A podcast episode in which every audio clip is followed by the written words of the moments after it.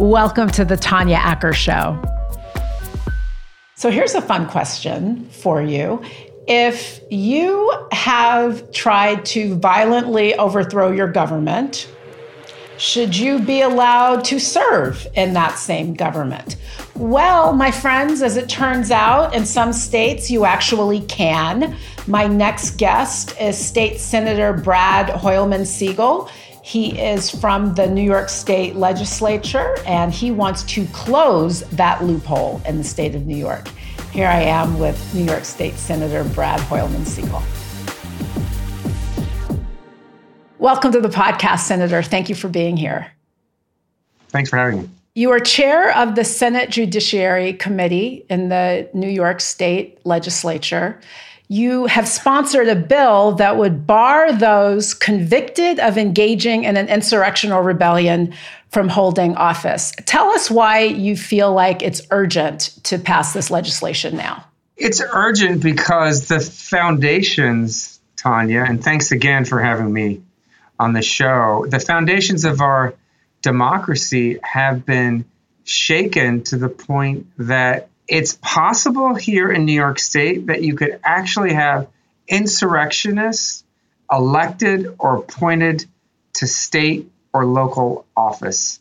And that to me is just untenable to think that someone who wanted to bring about the violent destruction of our government would hold a seat of power inside literally Albany state capitol or elsewhere where they could do even more damage than they've already perpetrated on the American public.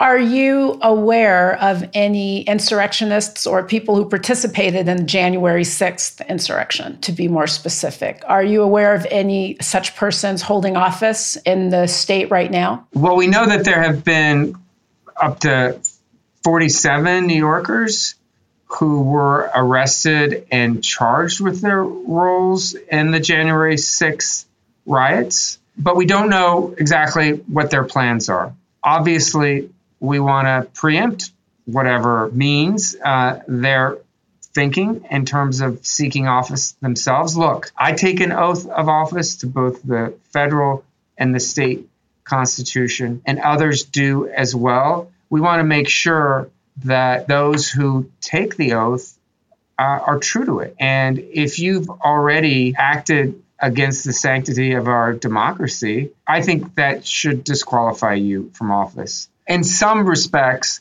we see this as closing a loophole because federal law currently bars insurrectionists from holding office. Uh, under the United States Constitution, but it doesn't prevent them from taking office at the state or local level. So, in some respects, we are just closing an avenue that has already been closed to these insurrectionists at the federal level. And we want it to apply across the board. Talk to me about that 40 or some odd number of folks you mentioned uh, now, who are they specifically? Are these people who are currently in office in uh, the state of New York who are part of the insurrection, or is this some other metric that you're you're referring to? Yeah, these are just individuals who have been uh, charged with their roles in the Capitol riots. I don't know if they're running for office, if they're in elective office, or if they're you know planning on seeking office. But the goal of this legislation is to head them off before they gain entry into our state capital or elsewhere. I also think it sends a powerful message to New Yorkers that we support our democratic principles, we stand against violence, and frankly, we don't want these yahoos sitting in Albany in the state senate or assembly chamber we don't want them elected as judge. We don't want them serving as city councilors in any of our towns or villages across the state of New York. You mentioned that there's already federal law. It prohibits those who have been convicted of participating in an insurrection or an attempt to overthrow the government from serving in the federal government, uh, correct? But even in that case, I mean, we've got folks serving in the federal government who do not see the January 6th insurrectionists as insurrectionists. Um, I mean, there are some who have defended and continue to defend those who participated in that attack on the Capitol. What sort of opposition are you anticipating in, in New York? Well, I hope that my colleagues agree that individuals who have plotted the violent overthrow of our government have no business taking a seat in it. That just seems common sense to me. Um, and we know that there are other states that are pursuing this as well. I know Connecticut and, and Virginia um, have had similar proposals come forward.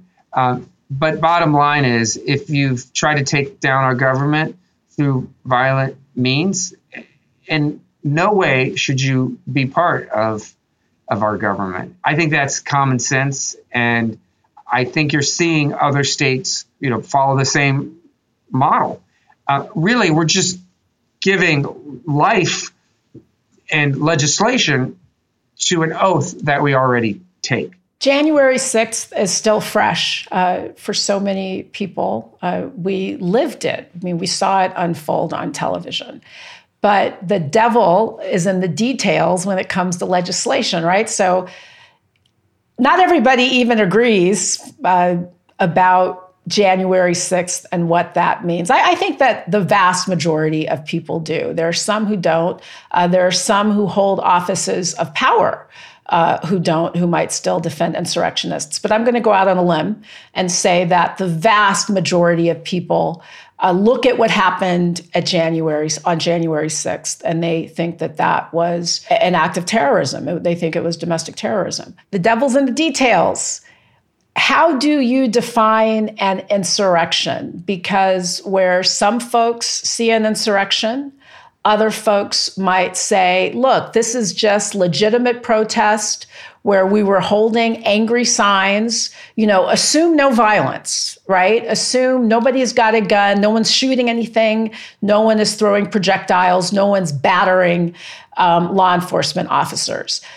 Can you have an insurrection in that circumstance, or must there be an act of violence? Our legislation uh, would amend a section of the public officers law uh, to ban those convicted of violating a provision which prohibits insurrection or rebellion against the United States. So it's clear cut to the extent that you would need a conviction before our law would ban an individual from taking civil office. How is insurrection defined? Is there a specific definition given to it, or is it a case by case? No, there's a specific definition. Uh, it's under the uh, United States uh, Code uh, where rebellion or insurrection is defined. And it essentially says whoever incites, sets on foot, assists, or engages in any rebellion or insurrection against the authority of the United States or the laws thereof, or gives aid or comfort thereto, shall be fined under this title as such and shall be incapable of holding any office under the United States. So we have a definition under federal statute, we would apply it here. As I mentioned before, the federal statute already bars an individual from taking office if they've been convicted. We would apply that federal statute to our state statutes and prevent anyone from assuming office at the city or state civil official level. So it does seem like common sense. I mean, there's a statutory definition. It's not like people are winging it or uh, judges are just, uh, you know, have the discretion. There may be some discretion, but it's not something that's, you know, susceptible to so much judicial discretion that, you know, judges can just make it up as they go along. What, and you said that you are hoping that your uh, colleagues on all sides of the aisle will support you. Have they suggested that they will? Like, what's the status of this bill now? Is it smooth sailing or do you see choppy waters? I see pretty calm waters, to be honest. To me, this seems straightforward. I will tell you that Republicans have already objected to it. The leader of the Republicans in the assembly have, you know, they've called it a political statement. Of course, they want to distance themselves and their party from both this this legislation, but more importantly, from what happened. Uh, look, millions of Americans witnessed that. They cannot suggest anything other than what it was. Uh, it was an attack on our democracy that left five people dead uh, in the immediate aftermath and four subsequent deaths uh, from suicide, as well as sheer terror that I has been recounted by everyone from Nancy Pelosi to to to security officers to visitors to the United States Capitol. There's no denying the reality of January 6th. There is, though, unfortunately, denial on the part of some Republicans that we should do anything about it. Let's talk about some of the specific objections that your colleagues are making. What are they? And what's the best argument you can make against this bill? You're a good legislator, so you certainly can uh, get into the head of the other side a little bit. What's yeah. their best argument? Um, is it political theater or is there something substantive to it? Because there's been a lot of theater on both sides, right? Like one side mm-hmm. says, take a vote that you're not a bigot, another side says, take a vote that you're not a socialist. So lots of people are using the legislative stage, you know, to make very dramatic hashtaggery points. So what's the best argument against this bill and why can't there be near universal support for something that seems like it's just common sense? Tanya, you, you put me in a difficult position to make the best argument for my for my opponents, but I'll say that they would probably suggest that the legislation isn't necessary. They would probably say none of these insurrectionists are, in fact, planning to run for office, have expressed any willingness to do so.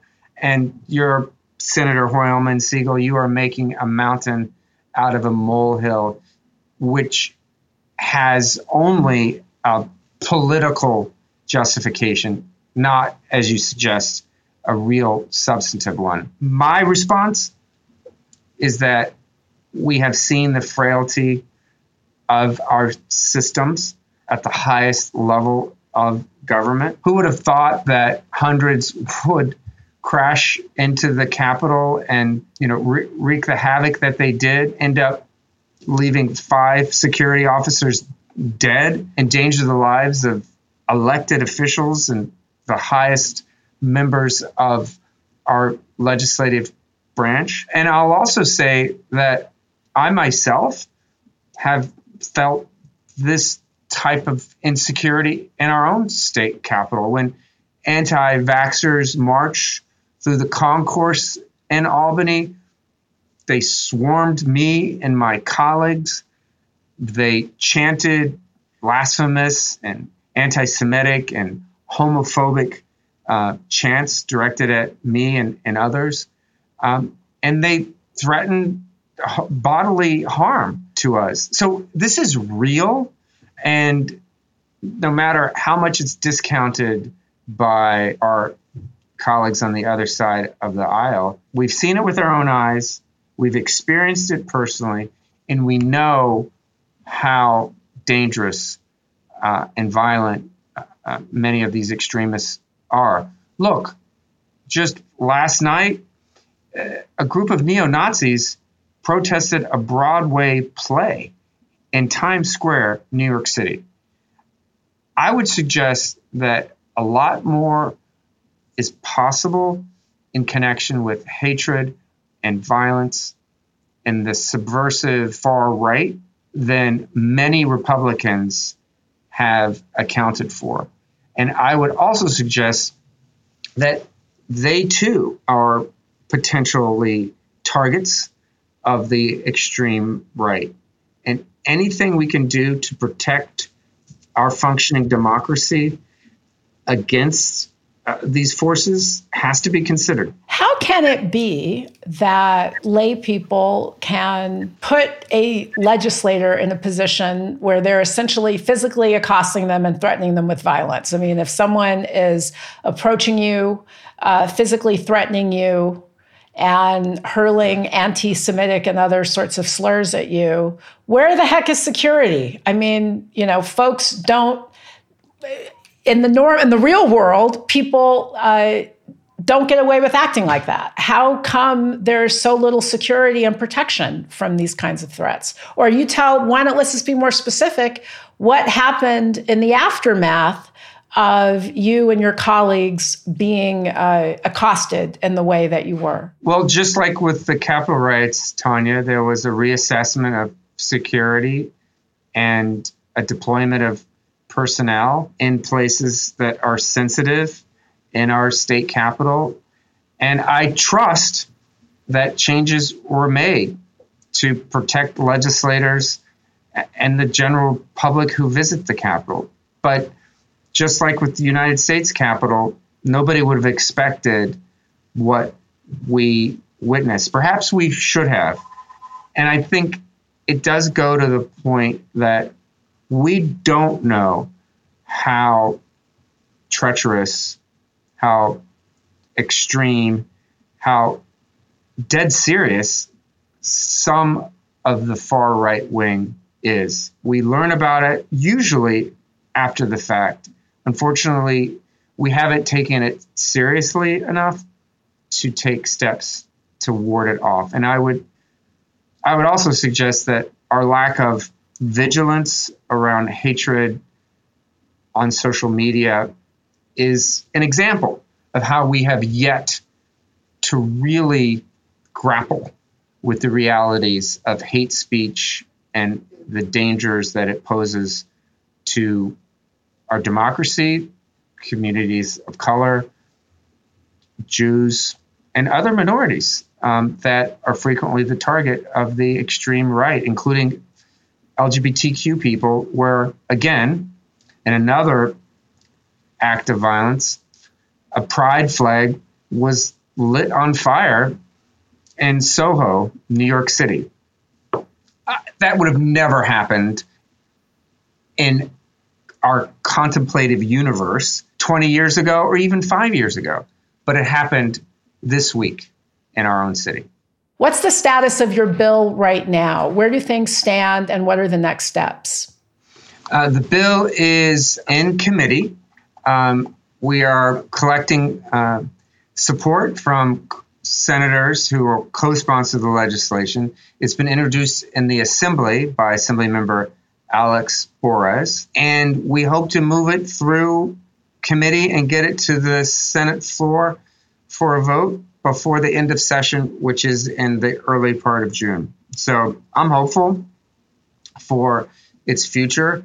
Um, it's currently in the elections committee uh, in both houses, and um, we have a number of uh, co-sponsors that uh, will continue to to rally around uh, our cause and hopefully have a vote where New Yorkers can see uh, how their elected representatives responded to this important issue. I think that's another point that has to be made fighting uh, hatred and attempts to violently overthrow the government has to be an all hands on deck approach. And the statement we make is as important as it is to disqualify these 40 odd New Yorkers who participated in the January 6 riots. Senator Brad Hoylman Sigal, thank you so much for being here. Uh, thanks for discussing the bill and your fight to make it law. Uh, appreciate your time, sir. Thanks for being here. Thanks for having me.